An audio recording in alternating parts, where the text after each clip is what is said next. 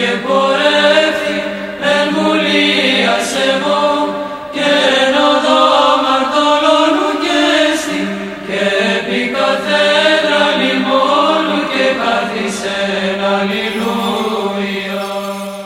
Βασιλεύ ουράνιε παράκλητε το πνεύμα της αληθείας, ο πανταχού παρών και τα πάντα πληρών, ο θησαυρός των αγαθών και ζωής χορηγός, ελθέ και σκήνουσον εν ημίν, και καθάρισον ημάς από πάσης κυλίδος και σώσον αγαθέ τας ψυχάς ημών.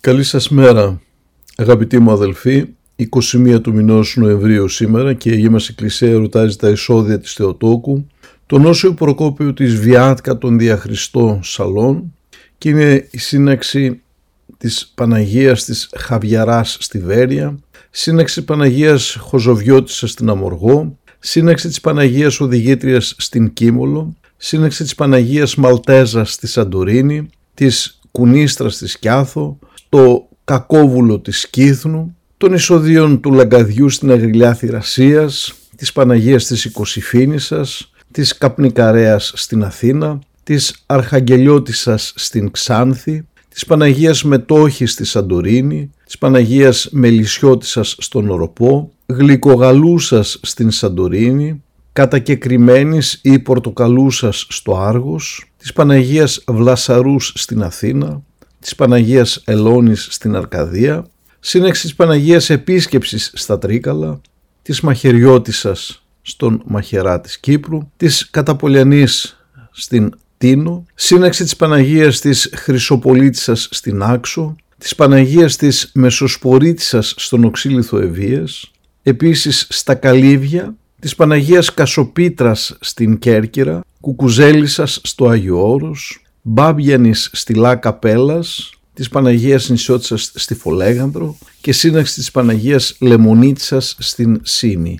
Η ευσεβή Άννα, σύζυγος του Ιωακήμ, πέρασε τη ζωή της χωρίς να μπορέσει να τεκνοποιήσει καθώς ήταν στήρα. Μαζί με τον Ιωακήμ προσευχόταν θερμά στο Θεό να την αξιώσει να φέρει στον κόσμο ένα παιδί με την υπόσχεση ότι θα φέρουν το τέκνο της σε αυτόν. Πράγματι, ο Πανάγαθος Θεός όχι μόνο της χάρισε ένα παιδί, αλλά την αξίωσε να φέρει στον κόσμο τη γυναίκα που θα γινούσε το Μεσσία, το σωτήρα μας Ιησού Χριστό. Όταν η Παναγία έγινε τριών χρόνων σύμφωνα με την παράδοση, η Άννα και ο Ακίμ, κρατώντας την υπόσχεσή τους, την οδήγησαν στο ναό και την παρέδωσαν στον αρχιερέα Ζαχαρία. Ο αρχιερέας παρέλαβε την Παρθένο Μαρία και την οδήγησε στα Άγια των Αγίων όπου δεν έμπαινε κανείς εκτός από τον ίδιο, επειδή γνώριζε έπειτα από αποκάλυψη του Θεού τον μελλοντικό ρόλο της Αγίας Κόρης στην ενανθρώπιση του Κυρίου. Στα ενδότερα του ναού η Παρθένος Μαρία έμεινε 12 χρόνια. Όλο αυτό το διάστημα ο Αρχάγγελος Γαβριήλ προμήθευε την Παναγία με τροφή ουράνια. Εξήλθε από το Άγια των Αγίων όταν έφτασε η ώρα του Ευαγγελισμού. Σήμερον της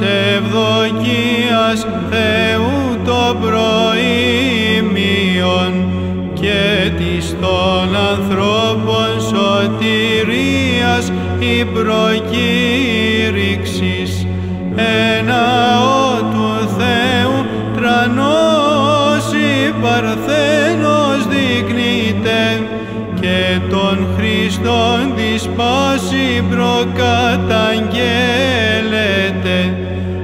Αυτή και εμείς μεγάλο φόνος